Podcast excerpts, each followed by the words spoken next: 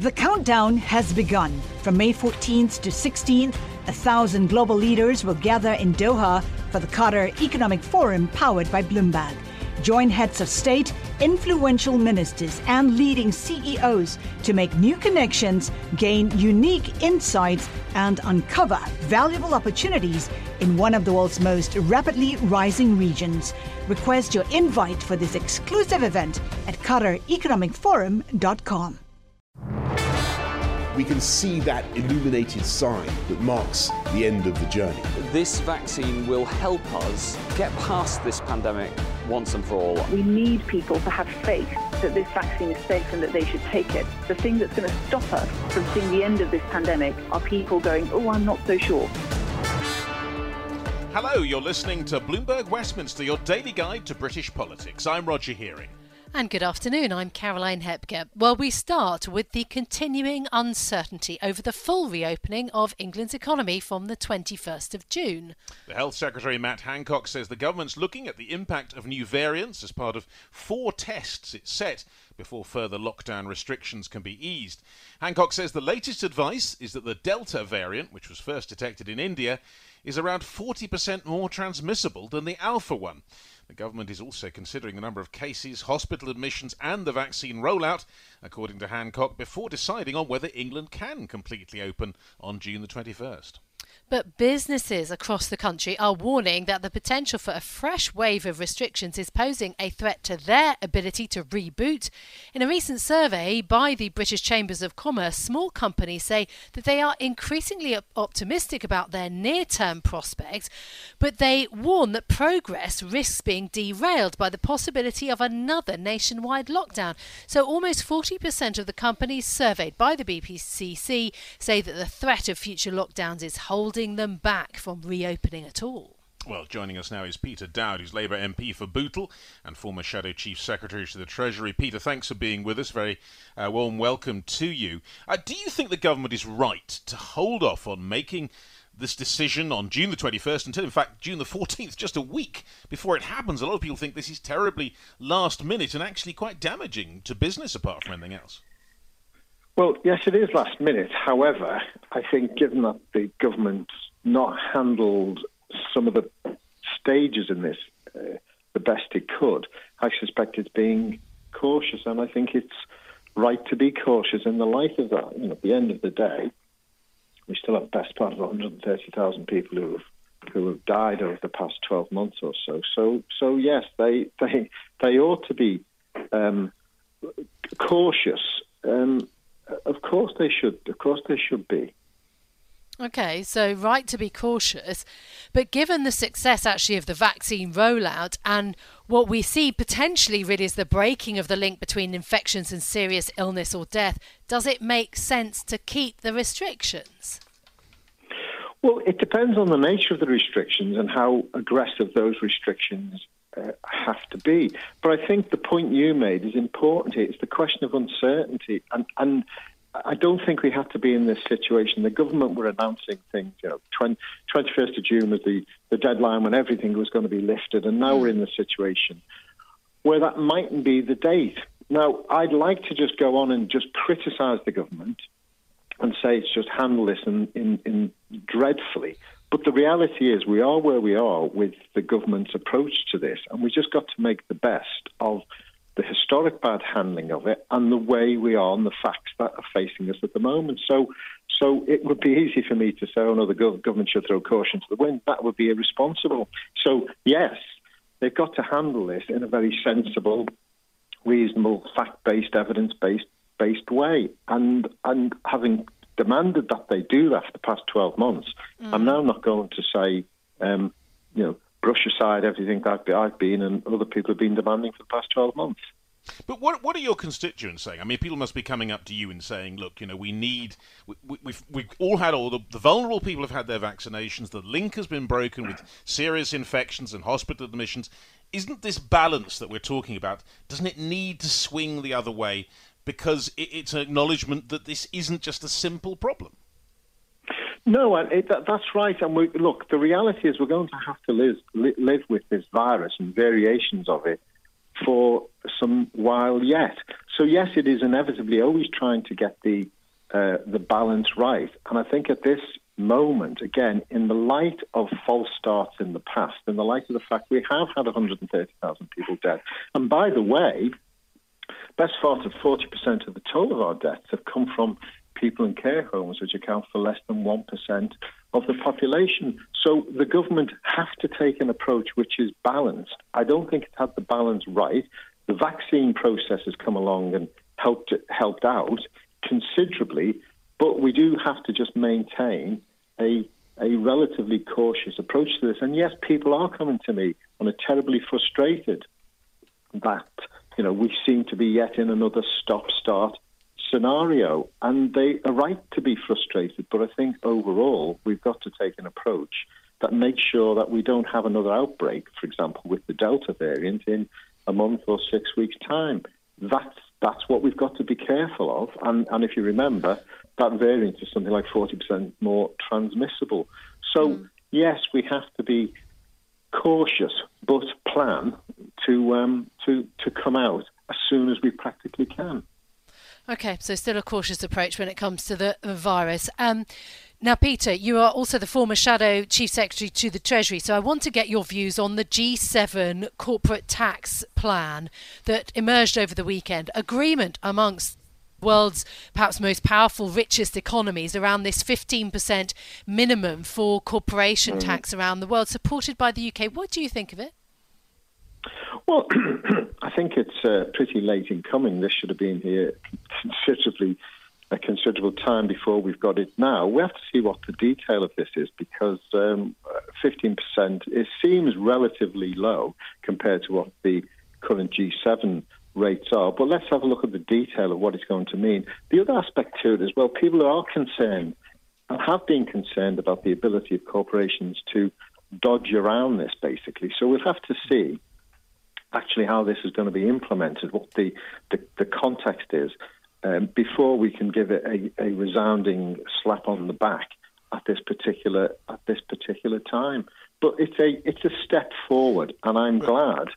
I'm glad that, that Biden has been pushing this, which frankly is some of the some of the ideas and the policies that we've been pushing in Labour um, for some considerable time but but even when you were in government, when your party was in government, it was pretty obvious that certain areas for which Britain has responsibility, I'm thinking parts uh, of the Caribbean, which which are tax havens, which are places where this money can go uh, and corporations can uh, find a much easier tax rate. I mean, that has to be pulled back as part of Britain's effort, doesn't it?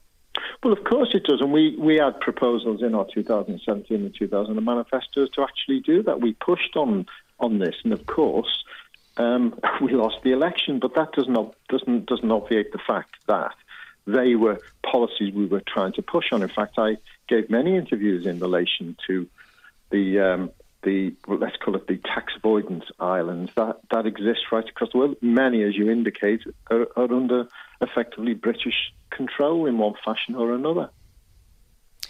Um, and so, uh, yeah, let, us see what the result then of uh, the tax plan is tax havens, um, uh, as you mentioned. What about, um, though, more party political issues?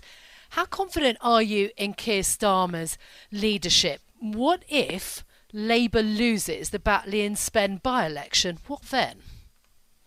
Well, the, po- politics, is to use that hackneyed old phrase, isn't an event, it's a process. And what I'm not going to be making comment on is is a particular event, whether it be the Bar- Hartlepool by-election or whether the Batley and Spen by-election. You, you can't have a you can't have politics on, on this, but this milestone approach. What we've got to, to take this is in the round, and I'm confident that Labour, you know, in the coming months, will be getting its message out. The concern that people have is that they're not quite sure what our message actually is.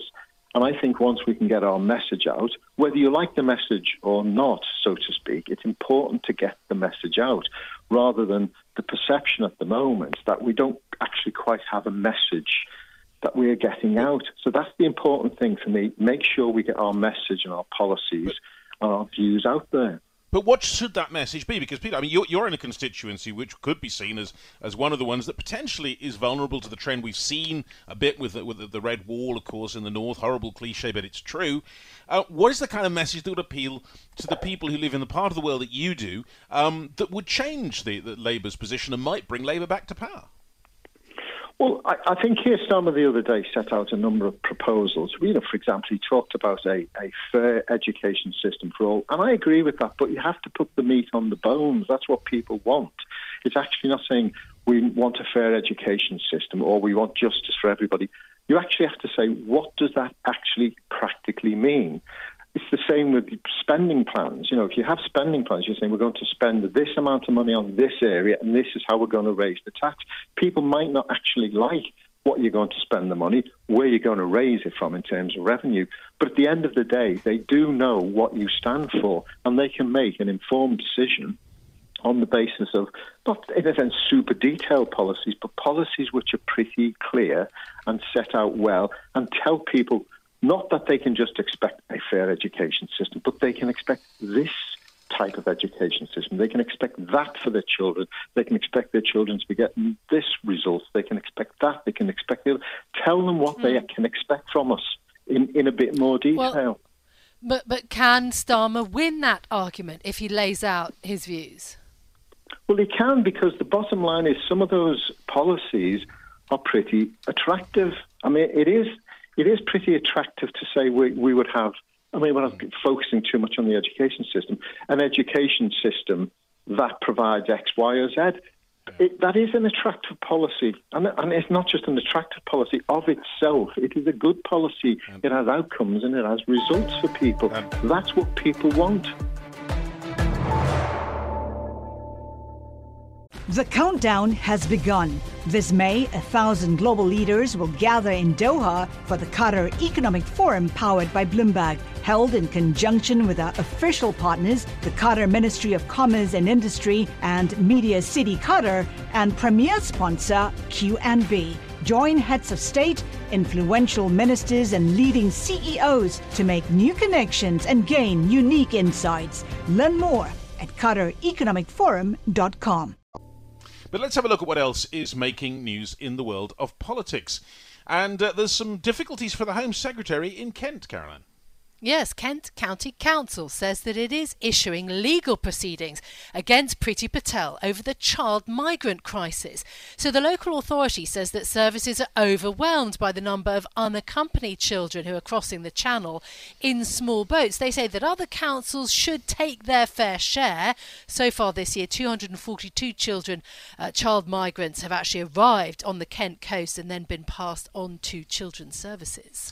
Well, the virus crisis has created a jobs roller coaster for low paid workers, according to a new report by the Resolution Foundation. They say low paid workers have been three times as likely as higher paid workers to experience a negative impact on their work. They face greater risks from job insecurity and, of course, the end of the furlough scheme in September. But the think tank says although a higher minimum wage has helped, it's not enough. The government should offer a new post pandemic contract with better rights for low paid employees. And finally, a number of Conservative rebels are expected to help Labour force a reverse to the government's foreign aid spending cut. So during the pandemic, it was reduced from 0.7% of GDP to 0.5. Tory MP Tom Tugendhat, chair of the Foreign Affairs Select Committee, says that the country's reputation is on the line with this issue. More than 1,700 charities have warned that this move to cut foreign aid could cast a shadow over the UK's G7 summit, which of course takes place in Cornwall next weekend. Now, one of the strangest moments in British democracy takes place this week. An election is being held for the remaining seats for hereditary peers in the House of Lords. Candidates include the owner of the stately home immortalised as Downton Abbey and a 90 year old former Church of England curate. But if the upper house were just quaint, perhaps it wouldn't matter. In fact, there is evidence of something much murkier among the life peers, those awarded their places in theory for being among the great and the good. It's been revealed that a Conservative Party donor gave the party half a million pounds just days after being made a peer. It was the biggest donation that the billionaire had ever made to the Conservatives. And Lord Cruddas had, in fact, previously failed the Appointments Commission vetting process to become a peer, but the PM overruled its advice and made him a Lord anyway.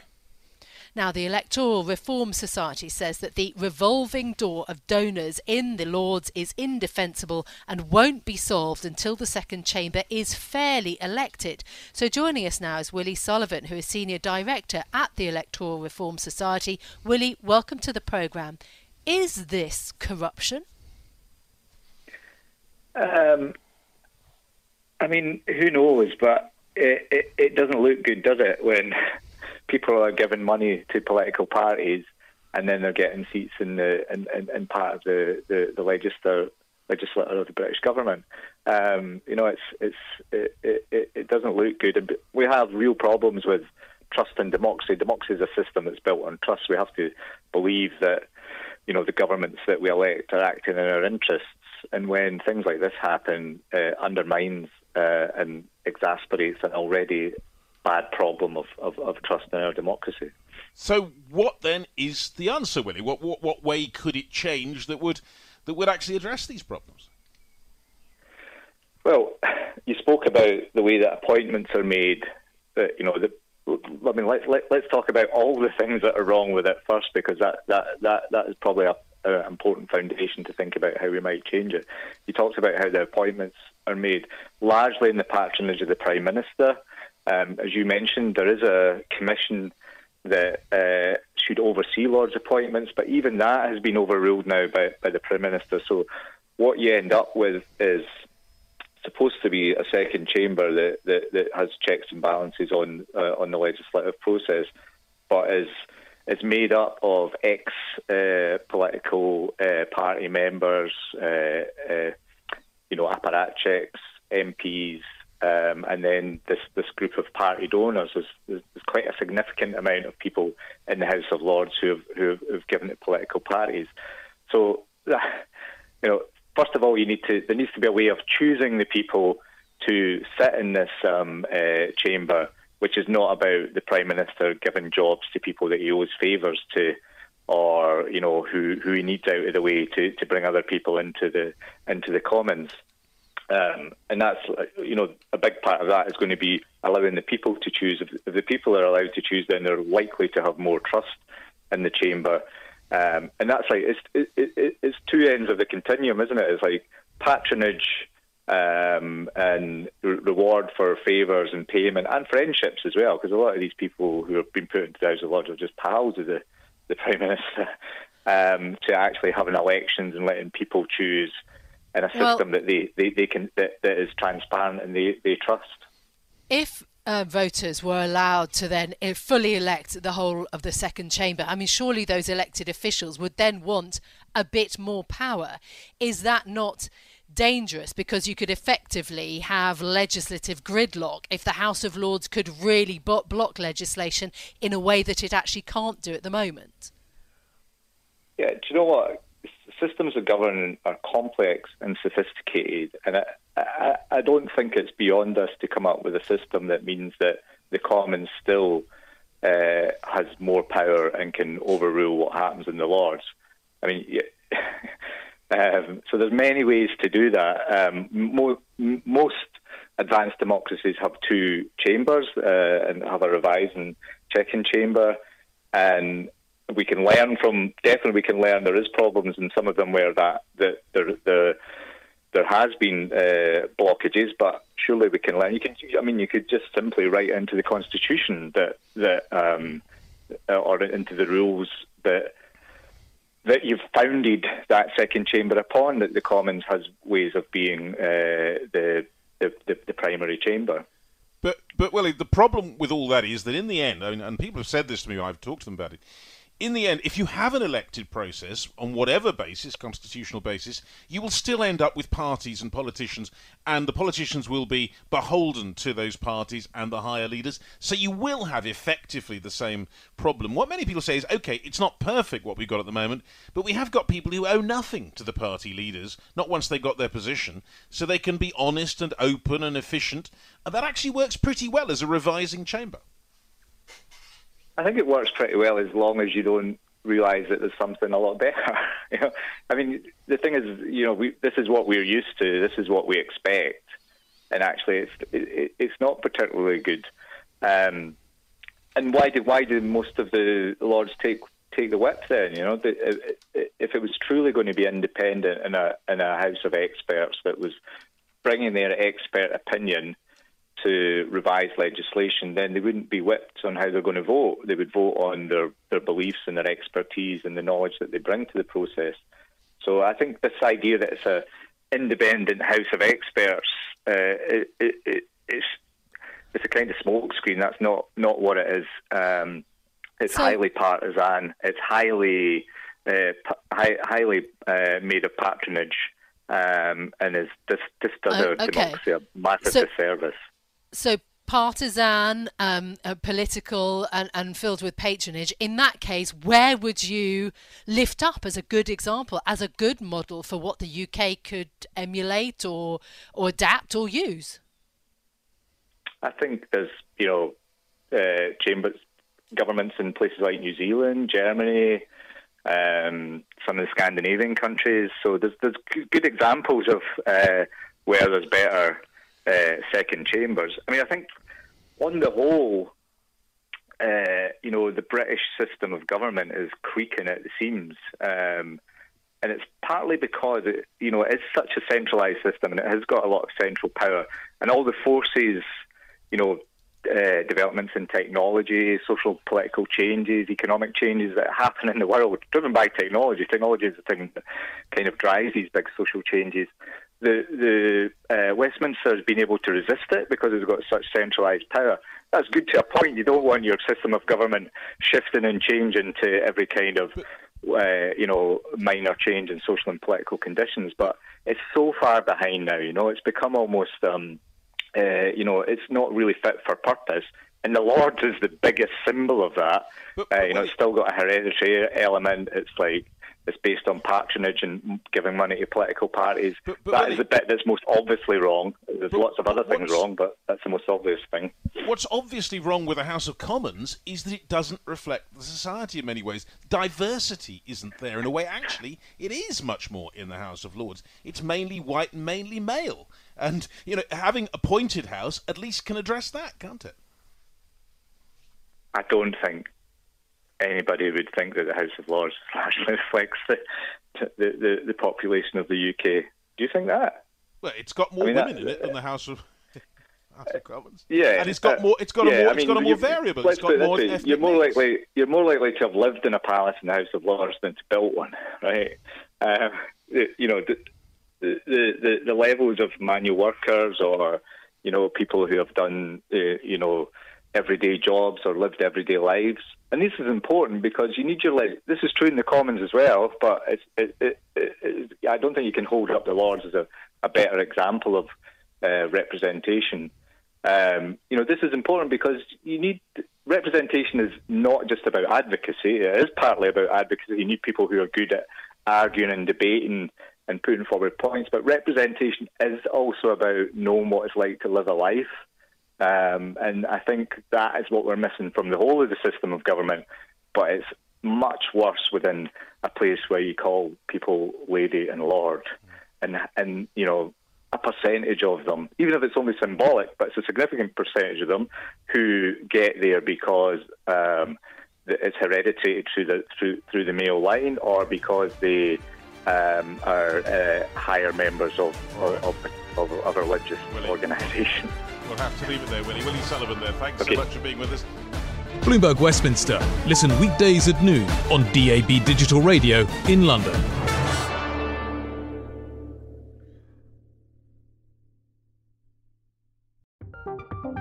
From Silicon Valley to Wall Street. The promise and perils of artificial intelligence are playing out on the world stage. But what will the next phase of AI adoption look like? Which companies, from big tech to startups, will dominate? And where do the risks and unintended consequences lie? I'm Emily Chang. Join me at Bloomberg Tech in San Francisco, May 9th, to answer many of the industry's burning questions, alongside Snap's Evan Spiegel, Xbox President Sarah Bond, OpenAI's Brad Lightcap, top researcher Dr. Fei Fei Li of Stanford, and many more. More details and just a few tickets left at bloomberg.com slash techsf.